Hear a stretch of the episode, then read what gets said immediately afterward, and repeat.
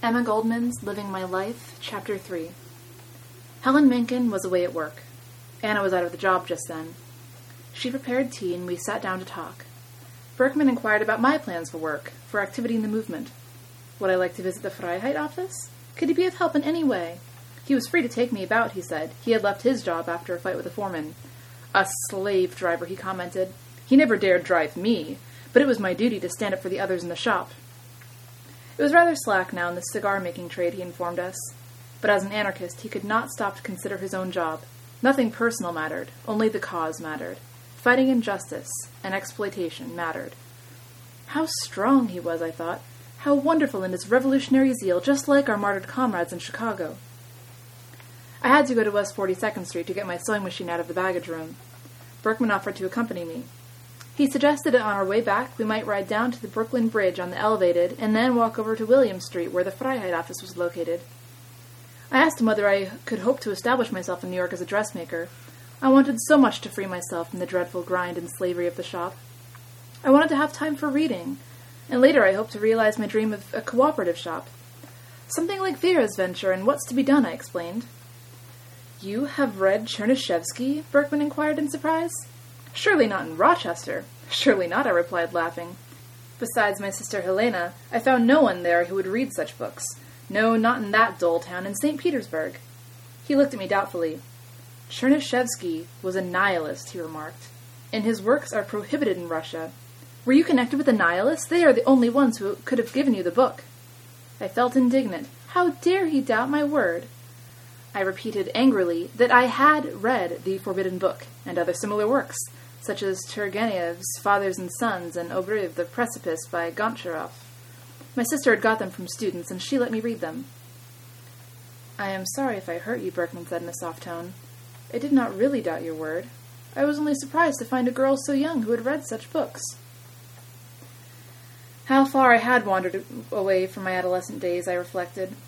I recall the morning in Königsberg when I had come upon a huge poster announcing the death of the Czar, assassinated by murderous nihilists. The thought of the poster brought back to my memory an incident of my early childhood which for a time had turned our home into a house of mourning. Mother had received a letter from her brother Martin giving the appalling news of the arrest of their brother Igor. He had been mixed up with nihilists, the letter read, and he was thrown into the Petropavlovsky fortress and would soon be sent away to Siberia. The news struck terror in us. Mother decided to go to St. Petersburg. For weeks we were kept in anxious suspense. At last she returned, her face beaming with happiness. She had found that Igor was already on way to Siberia. After much difficulty, and with the help of a large sum of money, she had succeeded in getting an audience with Trepov, the Governor General of St. Petersburg. She had learned that his son was a college chum of Igor, and she urged it as proof that her brother could not have been mixed up with the terrible nihilists, one so close to the governor's own son would surely have nothing to do with the enemies of Russia. She pleaded Igor's extreme youth, went on her knees, begged, and wept. Finally, Trepov promised that he would have the boy brought back from the étape. Of course, he would put him under strict surveillance. Igor would have to promise solemnly never to go near the murderous gang. Our mother was always very vivid when she related stories of books she had read. We children used to hang on her very lips, this time, too, her story was absorbing. It made me see Mother before the stern Governor General, her beautiful face framed by her massive hair bathed in tears. The Nihilists, too, I saw, black, sinister creatures who had ensnared my uncle in their plotting to kill the Czar. The good, gracious Czar, Mother had said, the first to give more freedom to the Jews. He had stopped the pogroms, and he was planning to set the peasants free. And him the Nihilists meant to kill. Cold blooded murderers, Mother cried. They ought to be exterminated, every one of them. Mother's violence terrorized me. Her suggestion of extermination froze my blood. I felt that the Nihilists must be beasts, but I could not bear such cruelty in my mother. Often after that, I caught myself thinking of the Nihilists, wondering who they were and what made them so ferocious. When the news reached Königsberg about the hanging of the Nihilists who had killed the Tsar, I no longer felt any bitterness against them. Something mysterious had awakened compassion for them in me. I wept bitterly over their fate.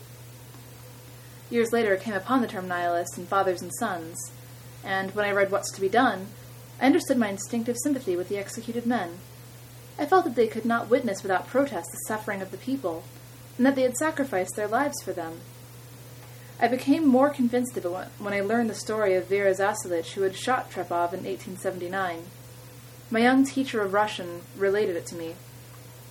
Mother had said that Trepov was kind and humane, but my teacher told me how tyrannical he had been, a veritable monster who used to order out his Cossacks against the students, have them lashed with nagaikas, and their gatherings dispersed and the prisoners sent to Siberia.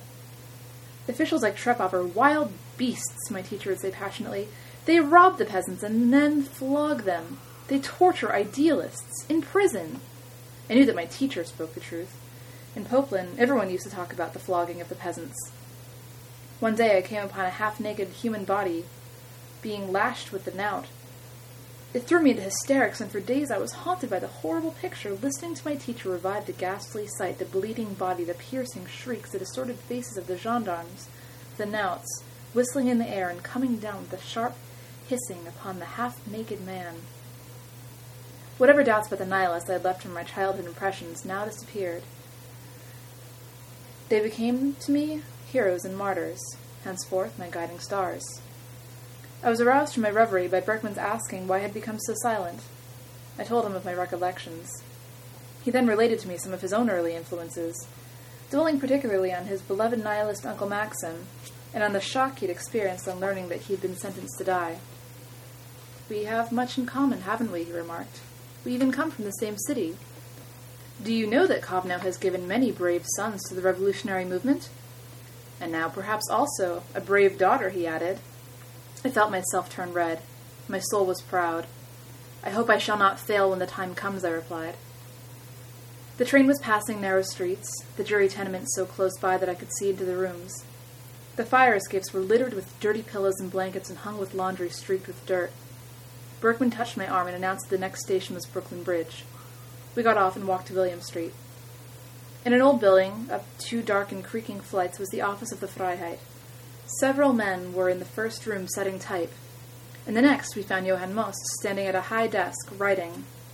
With a side glance, he invited us to sit down. My damned torturers, they are squeezing the blood out of me, he declared querulously. Copy, copy, copy, that's all they know. Ask them to write a line, not they. They are too stupid and too lazy. The burst of good natured laughter from the composing room greeted Most's outbursts. His gruff voice, his twisted jaw, which had so repelled me on my first meeting him, recalled to me the caricatures of Most in the Rochester papers. I could not reconcile the angry man before me with the inspired speaker of the previous evening, whose oratory had so carried me away. Berkman noticed my confused and frightened look. He whispered in Russian not to mind Most, that he was always in such a mood when at work, I got up to inspect the books which covered the shelves from floor to ceiling, row upon row. How few of them I had read, I mused. My years in school had given me so little. Should I ever be able to make up? Where should I get the time to read and the money to buy books? I wondered whether Most would lend me some of his, whether I dared ask him to suggest a course of reading and study. Presently another outburst grated on my ears. Here's my pound of flesh, you Shylocks, Most thundered. More than enough to fill the paper. Here, Berkman, take it to the black devils in there. Most approached me. His deep blue eyes looked searchingly into mine. Well, young lady, he said, have you found anything you want to read? Or don't you read German and English? The harshness of his voice had changed to a warm, kindly texture. Not English, I said, soothed and emboldened by his tone. German. He told me I could have any book I wanted. Then he plied me with questions where I hailed from and what I intended to do. I said I had come from Rochester. Yes, I know the city. It has good beer. But the Germans, they're a bunch of Kaffern. Why New York exactly? he inquired. It is a hard city. Work poorly paid, not easily found. Have you enough money to hold out? I was deeply touched by the interest of this man in me, a perfect stranger. I explained that New York had lured me because it was the center of the anarchist movement, and because I had read of him as its leading spirit. I had really come to him for suggestions and help. I wanted very much to talk to him. But not now, some other time, I said. Somewhere away from your black devils. You have a sense of humor. His face lit up. You'll need it if you enter our movement. He suggested that I come next Wednesday to help with expediting the Freiheit, to write addresses and fold the papers, and afterwards we may be able to talk. With several books under my arm and a warm handshake, Most sent me off. Berkman left with me. We went to Sachs. I'd had nothing to eat since the tea Anna had given us. My escort too was hungry, but evidently not so much as the night before. He did not call for extra steak, nor extra cups of coffee. Or was he broke? I suggested that I was still rich and begged him to order more. He refused brusquely, telling me he couldn't accept it from anyone out of a job who had just arrived in a strange city. I felt both angry and amused. I explained that I did not wish to hurt him. I believed that one always shared with a comrade. He repented his abruptness, but assured me that he was not hungry. We left the restaurant. The August heat was suffocating. Berkman suggested a trip to the battery to cool off. I had not seen the harbor since my arrival in America. Its beauty gripped me again as on the memorable day. But the Statue of Liberty had ceased to be an alluring symbol. How childishly naive I had been, how far I had advanced since that day. We returned to our talk of the afternoon. My companion expressed doubt about my finding work as a dressmaker, having no connection in the city. I replied that I would try a factory, one for corsets, gloves, or men's suits. He promised to inquire among the Jewish comrades who were in the needle trade. They would surely help find a job for me. It was late in the evening when we parted. Berkman had told me little about himself, except that he had been expelled from the gymnasium for an anti-religious essay he composed, and that he had left home for good. He had come to the United States in the belief that it was free, and that here everyone had an equal chance in life. He knew better now. He had found exploitation more severe, and since the hanging of the Chicago anarchists, he had become convinced that America was as despotic as Russia. Lingg was right when he said, If you attack us with cannon, we will reply with dynamite. Some day I will avenge our dead, he added with great earnestness. I too, I too, I cried. Their death gave me life. It now belongs to their memory, to their work. He gripped my arm until it hurt. We are comrades. Let us be friends, too. Let us work together. His intensity vibrated through me as I walked up the stairs to the Minkin flat. The following Friday, Berkman invited me to come to a Jewish lecture by Solotaroff at 54 Orchard Street on the east side. In New Haven, Solotaroff had impressed me as an exceptionally fine speaker, but now, after having heard most, his talk appeared flat to me, and his badly modulated voice affected me unpleasantly. His ardor, however, made up for much. I was too grateful for the warm reception he had given me on my first arrival in the city to allow myself any criticism of his lecture. Besides, everybody could not be an orator like Johann Most, I reflected. To me, he was a man apart, the most remarkable in all the world.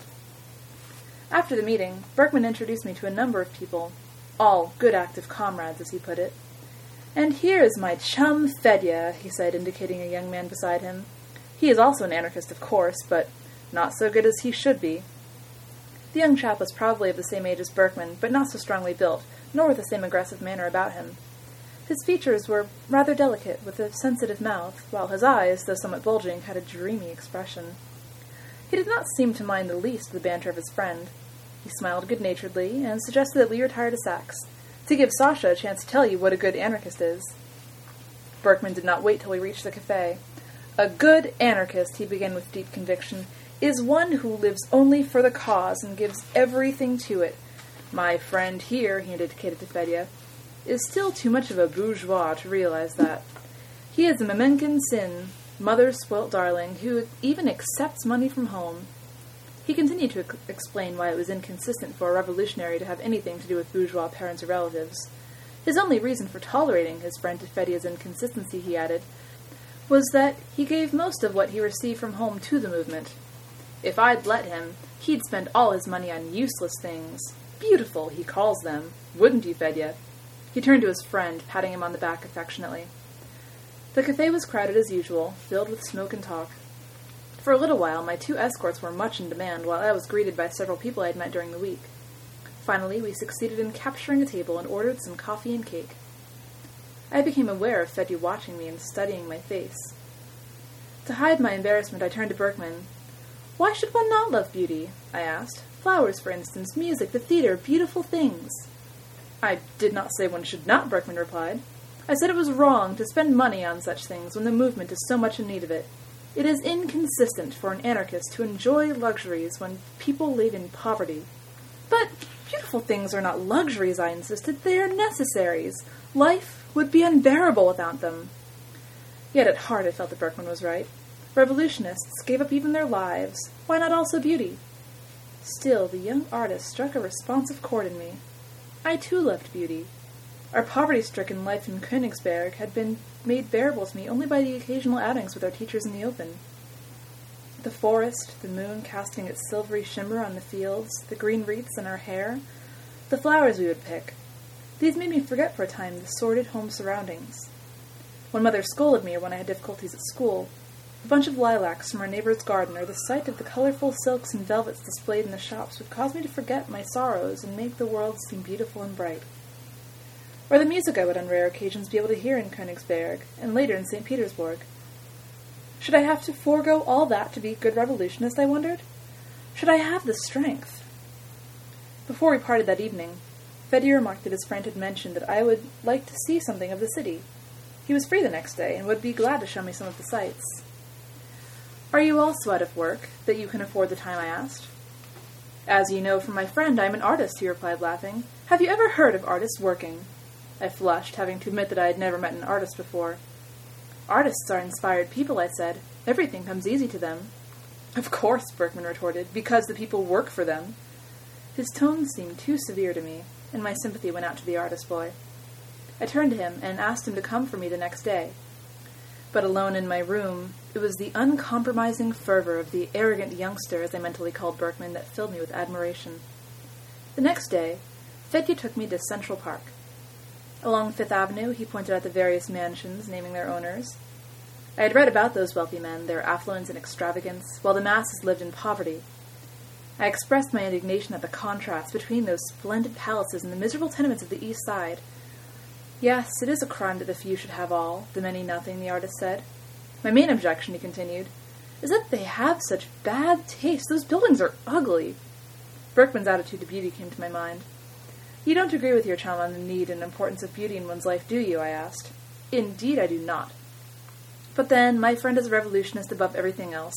I wish I could also be, but I am not. I liked his frankness and simplicity. He did not stir me as Berkman did when speaking of revolutionary ethics. Fedya awakened in me the mysterious yearning I used to feel in my childhood at night, at the sight of the sunset turning the Popelan meadows golden in its dying glow, as the sweet music of Petrushka's flute did also. The following week, I went to the Freiheit office. Several people were already there, busy addressing envelopes, folding the papers. Everybody talked. Johann Most was at his desk. I was assigned a place and given work. I marveled at Most's capacity to go on writing in that hubbub. Several times I wanted to suggest that he was being disturbed, but I checked myself. After all, they must know whether he minded their chatter. In the evening, Most stopped writing and gruffly assailed the talkers as toothless old women, cackling geese, and other appellations I had hardly ever heard before in German. He snatched his large felt hat from the rack, called to me to come along, and walked out. I followed him, and we went up on the elevated. I'll take you to Terrace Garden, he said. We can go into the theater there if you like. They are giving Der Zigeunerbaron tonight. Or we can sit in some corner, get food and drink, and talk. I replied that I did not care for light opera, that what I really wanted was to talk to him, or rather have him talk to me. But not so violently as in the office, I added. He selected the food and wine. Their names were strange to me. The label on the bottle read, Liebfrauenmilch, Milk of woman's love. What a lovely name, I remarked. For wine, yes, he retorted, but not for women's love. The one is always poetic, the other will never be anything but sordidly prosaic. It leaves a bad taste. I had a feeling of guilt, as if I'd made some bad break or had touched a sore spot. I told him I'd never tasted any wine before, except the kind mother made for Easter. Most shook with laughter, and I was near tears. He noticed my embarrassment and restrained himself. He poured out two glassfuls, saying, Prosit, my young naive lady, and drank his down at a gulp. Before I could drink half of mine, he had nearly finished the bottle and ordered another. He became animated, witty, sparkling. There was no trace of the bitterness, of the hatred and defiance his oratory had breathed on the platform. Instead, there sat next to me a transformed human being, no longer the repulsive caricature of the Rochester press or the gruff creature of the office. He was a gracious host, an attentive and sympathetic friend, he made me tell him about myself, and he grew thoughtful when he learned the motive that had decided me to break with my old life. He warned me to reflect carefully before taking the plunge. The path of anarchism is steep and painful, he said. So many have attempted to climb it and have fallen back. The price is exacting. Few men are ready to pay it, most women not at all. Louise Michel, Sophia Perovskaya, they were the great exceptions. Had I read about the Paris Commune, and about that marvelous Russian woman revolutionist? I had to admit ignorance. I had never heard the name of Louise Michel before, though I did know about the great Russian. You shall read about their lives. They will inspire you, most said. I inquired whether the anarchist movement in America had no outstanding woman.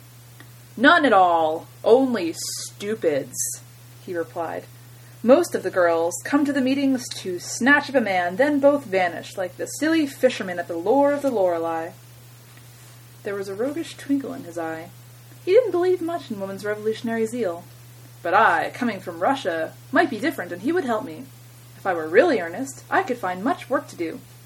There is great need in our ranks of young willing people, ardent ones as you seem to be, and I have need of ardent friendship, he added with much feeling. You? I questioned. You have thousands in New York. All over the world you are loved, you are idolized. Yes, little girl, idolized by many, but loved by none. One can be very lonely among thousands. Did you know that? Something gripped my heart. I wanted to take his hand, to tell him that I would be his friend, but I dared not speak out. What could I give this man? I, a factory girl, uneducated, and he, the famous Johann Most, the leader of the masses, the man of magic tongue and powerful pen. He promised to supply me with a list of books to read. The revolutionary poets, Freiligrath, Herwegh, Schiller, Heine, Börne, and our own literature, of course. It was almost daybreak when we left Terrace Garden. Most called a cab, and we drove to the Minkin flat. At the door, he lightly touched my hand. Where did you get your silky blonde hair? he remarked. And your blue eyes? You said you were Jewish.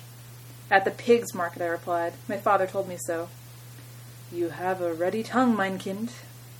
He waited for me to unlock the door, then took my hand, looked deeply into my eyes, and said, This was my first happy evening in a long while. A great gladness filled my being at his words. Slowly I climbed the stairs as the cab rolled away. The next day, when Berkman called, I related to him my wonderful evening with Most. His face darkened. Most has no right to squander money to go to expensive restaurants, drink expensive wines, he said gravely. He is spending the money contributed for the movement. He should be held to account. I myself will tell him. No, no, you mustn't, I cried. I couldn't bear to be the cause of any affront to Most, who is giving so much. Is he not entitled to a little joy? Berkman persisted that I was too young in the movement, that I didn't know anything about revolutionary ethics or the meaning of revolutionary right and wrong. I admitted my ignorance, assured I was willing to learn, to do anything, only not to have most hurt. He walked out without bidding me goodbye. I was greatly disturbed. The charm of Most was upon me. His remarkable gifts, his eagerness for life, for friendship, moved me deeply. And Berkman, too, appealed to me profoundly. His earnestness, his self-confidence, his youth, everything about him drew me with irresistible force, but I had the feeling that of the two most was more of this earth. When Fedya came to see me, he told me that he had already heard the story from Berkman. He was not surprised, he said. He knew how uncompromising our friend was and how hard he could be, but hardest towards himself. It springs from his absorbing love of the people, Fedya added, a love that will move him to great deeds. For a whole week, Berkman did not show up. When he came back again, it was to invite me for an outing in Prospect Park. He liked it better than Central Park, he said, because it was less cultivated, more natural. We walked about a great deal, admiring its rough beauty, and finally selected a lovely spot in which to eat the lunch I had brought with me. We talked about my life in St. Petersburg and in Rochester. I told him of my marriage to Jacob Kershner and its failure. He wanted to know what books I had read on marriage, and if it was their influence that had decided me to leave my husband. I had never read such works, but I had seen enough of the horrors of married life in my own home. Father's harsh treatment of mother, the constant wrangles and bitter scenes that ended in mother's fainting spells. I had also seen the debasing sordidness of the life of my married aunts and uncles, as well as in the homes of acquaintances in Rochester.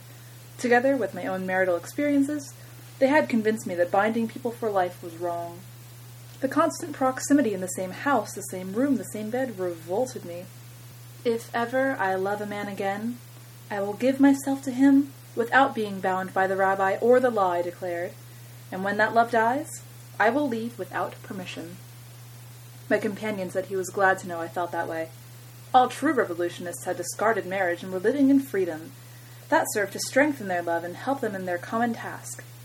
He told me the, the story of Sophia Perovskaya and Zhelyabov, They had been lovers, had worked in the same group, and together they had elaborated the plan for the execution of Alexander II. After the explosion of the bomb, Perovskaya vanished. She was in hiding. She had every chance to escape, and her comrades begged her to do so, but she refused. She insisted that she must take the consequences, that she would share the fate of her comrades and die together with Zhelyabov. Of course, it was wrong of her to be moved by personal sentiment, Berkman commented. Her love for the cause should have urged her to live for other activities. Again, I found myself disagreeing with him. I thought that it could not be wrong to die with one's beloved in a common act. It was beautiful, it was sublime. He retorted that I was too romantic and sentimental for a revolutionist, that the task before us was hard and we must become hard. I wondered if the boy was really so hard, or was he merely trying to mask his tenderness, which I intuitively sensed in him? I felt myself drawn to him, and I longed to throw my arms around him, but I was too shy. The day ended in a glowing sunset. Joy was in my heart. All the way home, I sang German and Russian songs. Viet, Vitry, Viet, Voyni being one of them. That is my favorite song, Emma Dorogaya, dear, he said. I may call you that, may I not? And will you call me Sasha? Our lips met in a spontaneous embrace. I had begun to work in the corset factory where Helen Minkin was employed, but after a few weeks the strain became unbearable. I could hardly pull through the day. I suffered most from violent headaches. One evening I met a girl who told me of a silk waist factory that gave out work to, to be done at home. She would try to get me some, she promised. I knew it would be impossible to sew on a machine in the Minkin flat. It would be too disturbing for everybody. Furthermore, the girl's father had got on my nerves. He was a disagreeable person, never working and living on his daughters. He seemed erotically fond of Anna, fairly devouring her with his eyes. The more surprising was his strong dislike of Helen, which led to constant quarreling. At last I decided to move out. I found a room on Suffolk Street, not too far from Sachs Cafe. It was small and half dark, but the price was only three dollars a month, and I engaged it. There I began to work on silk waists. Occasionally I would also get some dresses to make for the girls I knew and their friends. The work was exhausting, but it freed me from the factory and its galling discipline. My earning from the waists, once I acquired speed, were not less than in the shop. Most had gone on a lecture tour.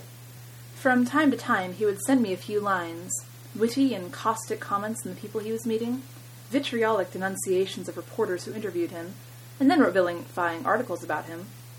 Occasionally he would include in his letters the caricatures made of him, with his own marginal comments. Behold the wife killer, or here's the man who eats little children. The caricatures were more brutal and cruel than anything I had seen before. The loathing I had felt for the Rochester papers during the Chicago events now turned into positive hatred for the entire American press. A wild thought took hold of me, and I confided it to Sasha. Don't you think one of the rotten newspaper offices should be blown up, editors, reporters, and all? That would teach the press a lesson. But Sasha shook his head and said that it would be useless. The press was only the hireling of capitalism. We must strike at the root. When Most returned from his tour, we all went to hear his report. He was more masterly, more witty, and defiant against the system than on any previous occasion. He almost hypnotized me. I could not help going up after the lecture to tell him how splendid the talk was. Will you go with me to hear Carmen Monday at the Metropolitan Opera House? he whispered.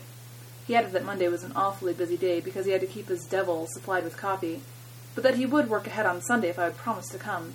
To the end of the world, I replied impulsively. We found the house sold out, no seats to be had at any price. We should have to stand. I knew that I was in for torture. Since childhood, I had had trouble with the small toe of my left foot. New shoes used to cause me suffering for weeks, and I was wearing new shoes. But I was too ashamed to tell Most, afraid he would think me vain. I stood close to him, jammed in by a large crowd. My foot burned as if it were being held over a fire, but after the first bar of music and the glorious singing, I forgot my agony.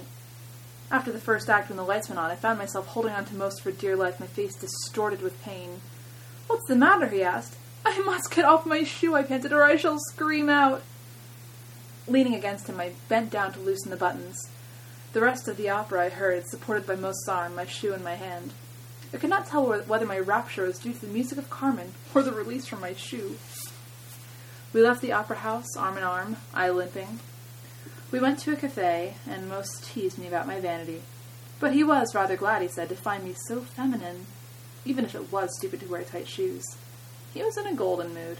He wanted to know if I'd ever before heard of an opera, and asked me to tell him about it. Till I was ten years of age, I had never heard any music except the plaintive flute of Petrushka, father's stable boy. The screeching of the violins at Jewish weddings and the poundings of the piano at our singing lessons had always been hateful to me. When I heard the opera Trovatore in Königsberg, I first realized the ecstasy music could create in me. My teacher may have been largely responsible for the electrifying effect of that experience. She had imbued me with the romance of her favorite German authors, and had helped to rouse my imagination about the sad love of the troubadour and Leonore. The tortuous suspense of the days before Mother gave her consent to my accompanying my teacher to the performance aggravated my tense expectancy. We reached the opera a full hour before the beginning, myself in a cold sweat for fear we were late. Teacher, always in delicate health, could not keep up with my young legs in my frenzied haste to reach our places. I flew up to the top gallery three steps at a time. The house was still empty and half lit and somewhat disappointing at first. As if by magic, it soon became transformed, Quickly the place filled with a vast audience, women in silks and velvets of gorgeous hue, with glistening jewels on their bare necks and arms, the flood of light from the crystal chandeliers reflecting the colors of green, yellow, and amethyst. It was a fairyland more magnificent than any ever pictured in the stories I had read. I forgot the presence of my teacher, the mean surroundings of my home. Half hanging over the rail, I was lost in the enchanted world below. The orchestra broke into stirring tones, mysteriously rising from the darkened house. They sent tremors down my back and held me breathless by their swelling sounds. Leonore and the troubadour made real my own romantic fancy of love. I lived with them, thrilled and intoxicated by their passionate song. Their tragedy was mine as well, and I felt their joy and sorrow as my own. The scene between the troubadour and his mother, her plaintive song, Ach, ich vergehe und sterbe hier. Troubadour's response in O teure Mutter filled me with deep woe and made my heart palpitate with compassionate sighs. The spell was broken by the loud clapping of hands and the new flood of light. I too clapped wildly, climbed on my bench, and shouted frantically for Leonore and the troubadour, the hero and heroine of my fairy world. Come along, come along, I heard my teacher say, tugging at my skirts. I followed in a daze, my body shaken with convulsive sobs and the music ringing in my ears. I had heard other operas in Königsberg and later in St. Petersburg, but the impression of Trovatore stood out for a long time as the most marvelous musical experience of my young life. When I had finished relating this to Most, I noticed that his gaze was far away in the distance. He looked up as if from a dream. He had never heard, he remarked slowly, the stirrings of a child more dramatically told. I had great talent, he said, and I must begin soon to recite and speak in public. He would make me a great speaker to take my place when I am gone, he added. I thought he was only making fun or flattering me. He could not really believe that I could ever take his place or express his fire, his magic power. I did not want him to treat me that way. I wanted him to be a true comrade, frank and honest, without silly German compliments. Most grinned and emptied his glass to my first public speech. After that, we went out together often. He opened up a new world to me, introduced me to Music, books, the theater, but his own rich personality meant far more to me. The alternating heights and depths of his spirit, his hatred of the capitalist system, his vision of a new society of beauty and joy for all. Most became my idol. I worshipped him.